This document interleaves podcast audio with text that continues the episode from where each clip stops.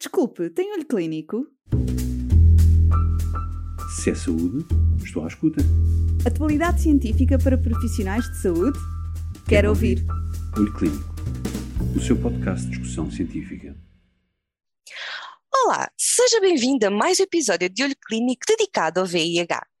Junte-se a esta conversa, onde vamos descobrir em 15 minutos os principais highlights do CROI 2023, na companhia do Dr. Eugênio Teófilo, médico de medicina interna e assistente hospitalar do Centro Hospitalar Lisboa Central, e do Dr. Ricardo Correia de Abreu, médico infecciologista no Hospital Pedro Espan da Unidade Local de Matosinhos. Curioso? Fique para ouvir. Olá, Eugênio. Estás bom? Olá. Nós outra vez a seguir a outro CROI, desta feita em Seattle. E então, o que é que achaste? O que é que chamou-te mais a atenção? O meu CROI foi no computador, mas deu para ver as sessões na mesma. Sim, gostei bastante do CROI.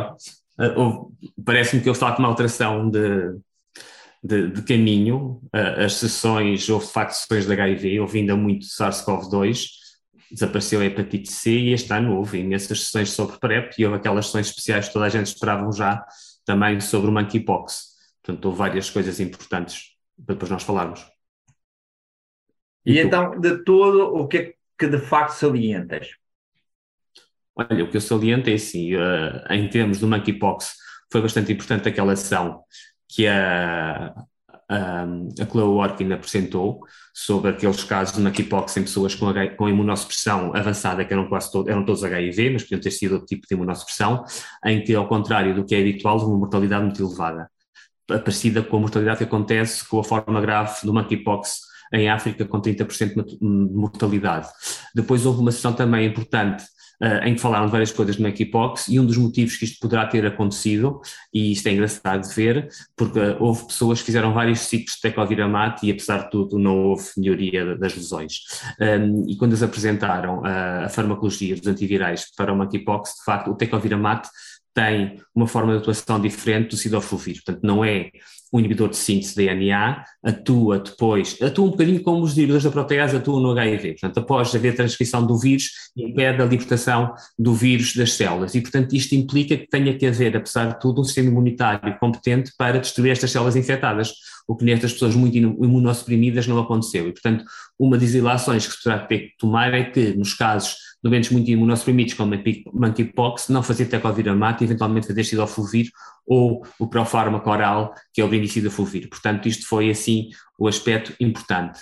Depois houve também umas sessões sobre vacinas engraçadas, nomeadamente nos uh, militares norte-americanos, eles foram apresentar estudos de veteranos que fizeram por causa de, campanhas que fizeram fora do país, Estados Unidos fizeram vacina da varíola e de facto houve maior, menor incidência nestas pessoas, nestes militares de varíola dos macacos do que nos não vacinados a demonstrar a eficácia da varíola uh, normal contra uh, o monkeypox. Uh, foi também o, o importante. Depois, em termos de PrEP, houve muitas coisas sobre PrEP, um, houve, importantemente, uh, falaram também de novos dispositivos para a PrEP, aquela que é conhecida como a PrEP 2.0, um, houve uma apresentação de, de formas pré-clínicas ainda de produtos para a PrEP, nomeadamente uh, uh, dos inibidores da translocação, uh, apresentados, pronto, à forma tradicional, semelhante aos anticonceptivos implantados, mas uma apresentação feita em primatas, Uh, que usaram um dispositivo que é metálico,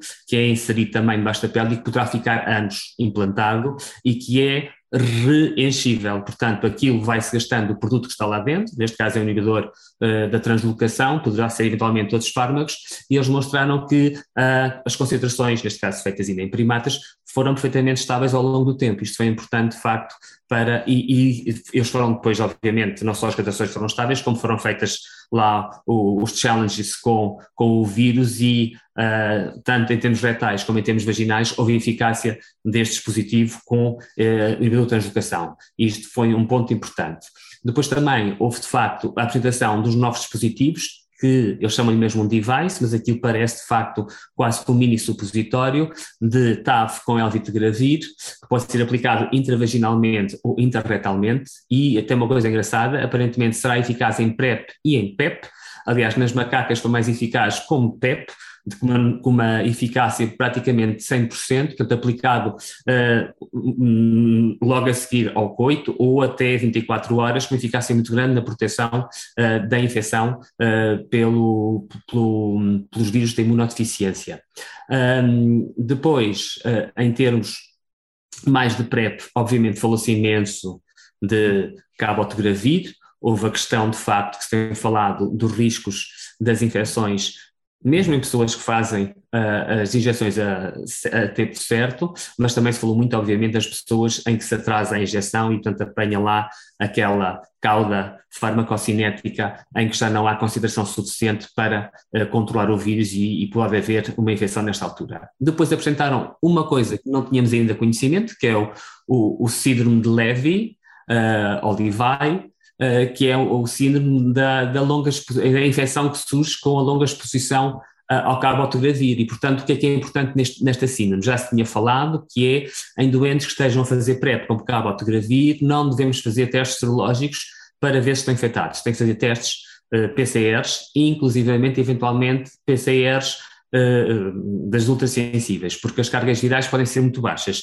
E uma das coisas que acontece neste síndrome de Levy é a variação dos testes. Eles mostravam casos do 0,83 e do 0,84 em que a carga viral foi positiva, tinha 3, 4 cópias, depois a carga viral é negativa, depois torna a ser positiva e por fim já temos uma carga viral de centenas e depois milhares de cópias. Portanto, haver uma reversão e o mesmo acontecia com os testes serológicos. Havia testes positivos, depois negativavam, depois a ficar positivos. Portanto, isto cria uma complexidade da avaliação do risco de infecção em doentes que estejam a fazer PrEP com cabotegravir e, portanto, tem que ter atenção que não é um método de seguimento da PrEP normal estes doentes sob o cabotegravir. Depois, mantendo ainda na PrEP-PEP, o João Michel Molina apresentou um estudo importante, que foi de facto o estudo do DoxyPEP, que vai mais uma vez demonstrar, isto já tinha sido demonstrado no, no HiperGay, que eles experimentaram fazer de facto PEP com doxiciclina e que diminuiu a incidência quer da sífilis, quer da clamídia e até da gonorreia, apesar de, teoricamente, a doxiciclina não ser eficaz uh, na gonorreia. Mas não sabem se não é uma questão de concentração Sim. e distribuição? Sim, e entretanto, um, depois ele falou também neste estudo, eles quiseram fazer, este Toxipep, quiseram fazer neste estudo que apresentou duas coisas. Um, de facto, esta profilaxia pós-exposição, por outro lado, aquilo que os neozelandeses já tinham demonstrado, que era a vacinação com a meningite, uh, para a meningite tipo, serotipo B na proteção da, da, da gonorreia. Este estudo foi interrompido precocemente pela Comissão de Ética, porque mostrou muita eficácia a nível da, da doxipep, portanto o estudo foi interrompido e eles não tiveram número de pessoas suficientes nesse seguimento para demonstrar a eficácia da vacina, portanto não puderam ter essa relação. Depois também engraçado, a meio aqui do estudo apareceu o surto do Mpox, da, do monkeypox, e eles pegaram nos, nos participantes todos do estudo e vacinaram-nos todos. E o que eles notaram, de facto, foi uma diminuição muito grande da incidência de monkeypox nos, um, nos participantes, mas o que eles mostraram, sobretudo, é que houve uma alteração profunda do tipo de comportamento sexual dos participantes. Houve uma diminuição muito grande do número de participantes, de, de, de, de parceiros sexuais, e houve uma diminuição de alguns comportamentos de risco. E, portanto, isto poderá ser um indicativo que aquela queda súbita do monkeypox que aconteceu aqui na Europa não teve tempo, possivelmente, para ser só da vacina e houve muita alteração dos comportamentos de risco que levaram com sucesso ao desaparecimento aqui, para já, da, da epidemia. E tu, Ricardo, o que é que tu achaste importante? Ora bem, eu de facto estive lá, não estive em virtual, estive lá, portanto existia o calor da questão. É claro que me chama sempre muito a atenção a parte dos, dos avanços na terapêutica, e aí eh, chamo a particularidade de quem estiver nos ouvir, se tiver possibilidades que procure uma sessão feita logo no início da pré, da, do CROI, logo no primeiro dia, da Monica Gandhi, em que o título é mesmo isso, Advance, Advances in Strategy, Therapeutic Strategies. Está fantástica, acho que é um bom resumo daquilo que se pode ver hoje em dia uh, em termos de descrição e de abordagem, até mesmo das próprias guidelines. Acho que ela falou muito bem do que seriam as estratégias terapêuticas hoje esperadas para um doente com infecção VIH, seja naive, seja em questão de switch. Já falou muitíssimo bem. Mas há outras coisas que realmente me saltam à vista. Claro que o estudo Solar foi por demais debatido, houve de duas sessões só dedicadas ao mesmo. Estudo Solar, lembro que é de facto aquele insight que compara cabotegravir com bictegravir, uh, uh, e que, uh, em termos de eficácia, veio demonstrar uma coisa que estávamos, de certo modo, à espera, mas precisávamos ter os dados, que era que cabotegravir com rilpivirina LA não era inferior a, a bictegravir, impistabina e, e TAV. Portanto, isto foi um facto muito importante, porque era uma terapêutica tripla versus uma terapêutica dupla de longa duração e havia assim, alguns receios em termos de eficácia, se ia ser ou não ser igual, e de facto uh, o cabo é não inferior uh, ao bictegravir.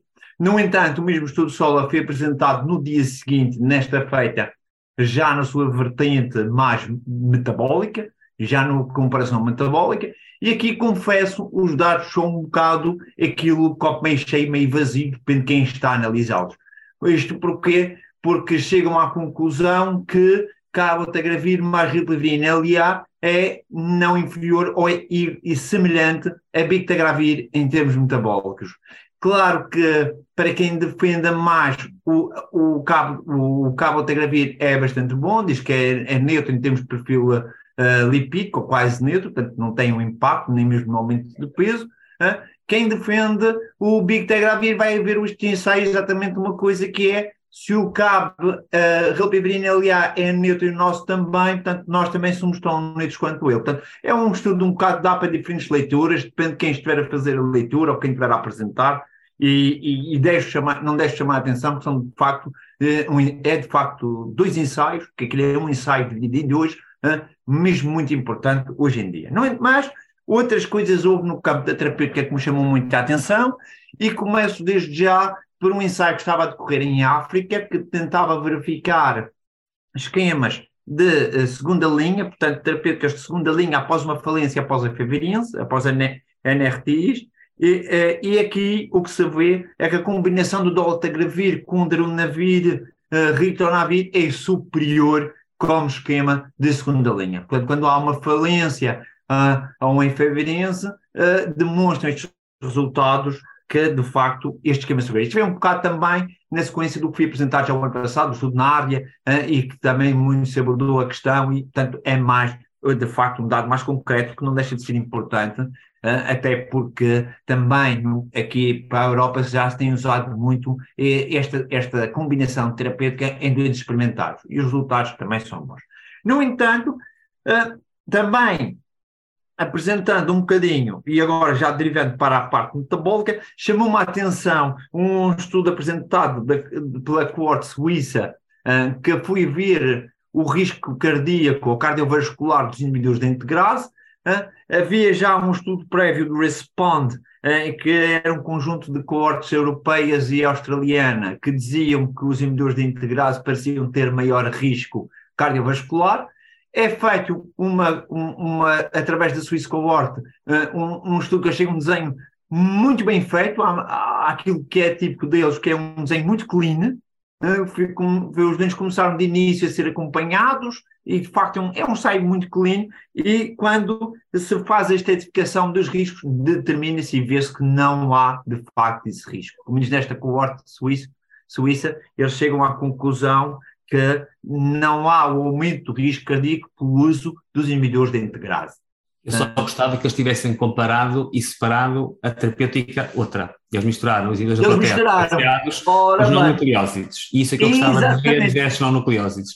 Esse foi um comentário que foi feito, mas também quem o apresentou hein, foi o Dr. Bernardo Surial, não soube destrinçar, nem soube aguentar. E outro comentário que era importante, porque eles eles nos inibidores de integrase começam com muitos uh, raltegravidos e passam para muitos uh, dolutegravir. E ficamos aqui sem perceber bem, afinal, como é que a coisa anda neste meio. Mas, de qualquer maneira, não deixa de ser um estudo importante em, em termos de ser apresentado. Portanto, o tempo vai andando e queria falar também de duas coisas que achei uh, que merecem toda a atenção, porque se falar do Craig 15 minutos é muito difícil. A primeira, de facto, é o, o alemão, que está sem terapêutica interretrovírica há 10 anos, ou perto disso, e dizem eles que está curado. Esperemos que sim, embora na apresentação que foi feita uh, mostra-se que ainda há alguns blips do próprio VIH do seu DNA, eles que é não replicativo, uh, mas não dão de facto muita nuance às coisas e perde-se um bocado a noção se o homem de facto será curado, se será uma situação em que será uma, uma resposta biológica sustentada a, a longo prazo. Não se percebe muito bem, mas para já de facto e para bem do homem não há evidência disso e parece que a coisa estará a correr bem, desejamos sem dúvida que isso aconteça.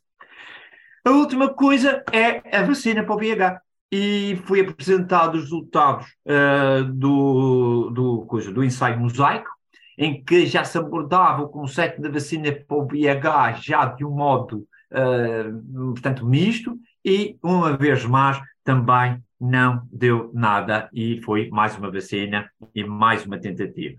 Terminando, e agora sim, uh, não haja dúvida que também foi apresentado muita coisa sobre os inibidores da translocação, nomeadamente o seu efeito sobre eh, as células brancas, aqui definidas mesmo pela própria uh, casa, e que explicou aí muito bem o papel e a necessidade da mudança de dose, uh, e também os resultados da sua combinação com a doravirina, este em duas palestras, por Molina e por Anthony Hills, que merecem toda a atenção. Eu queria só acrescentar duas coisas. Uma, que foi de facto o estudo apresentado pelo Iran do lenacapavir com dois anticorpos monoclonais, com administrações de 6 em 6 meses. Foi um protótipo, é um estudo piloto, mas deu efeito. Vai ser muito complicado arranjar pessoas para um estudo assim. Sem dúvida.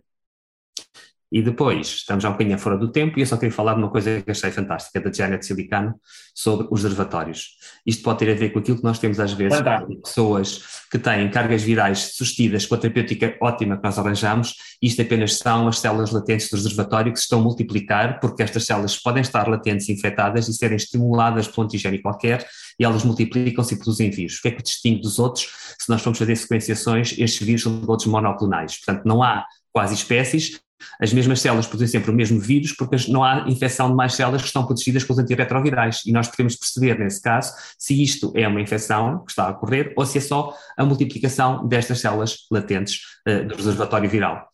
Que não são patogénicas. Que não são patogénicos porque eles são patogénicos, não conseguem infectar as células não, porque elas estão protegidas com os retrovirais. Conseguem progredir a doença. Não vão fazer progredir a doença. Sim. Exatamente. Ok, pronto, então este foi o resumo que nós fizemos daquilo que mais nos estimulou no CROI deste ano, 2023, e pronto, vamos ver o que é que nos vai estimular para o ano em 2024.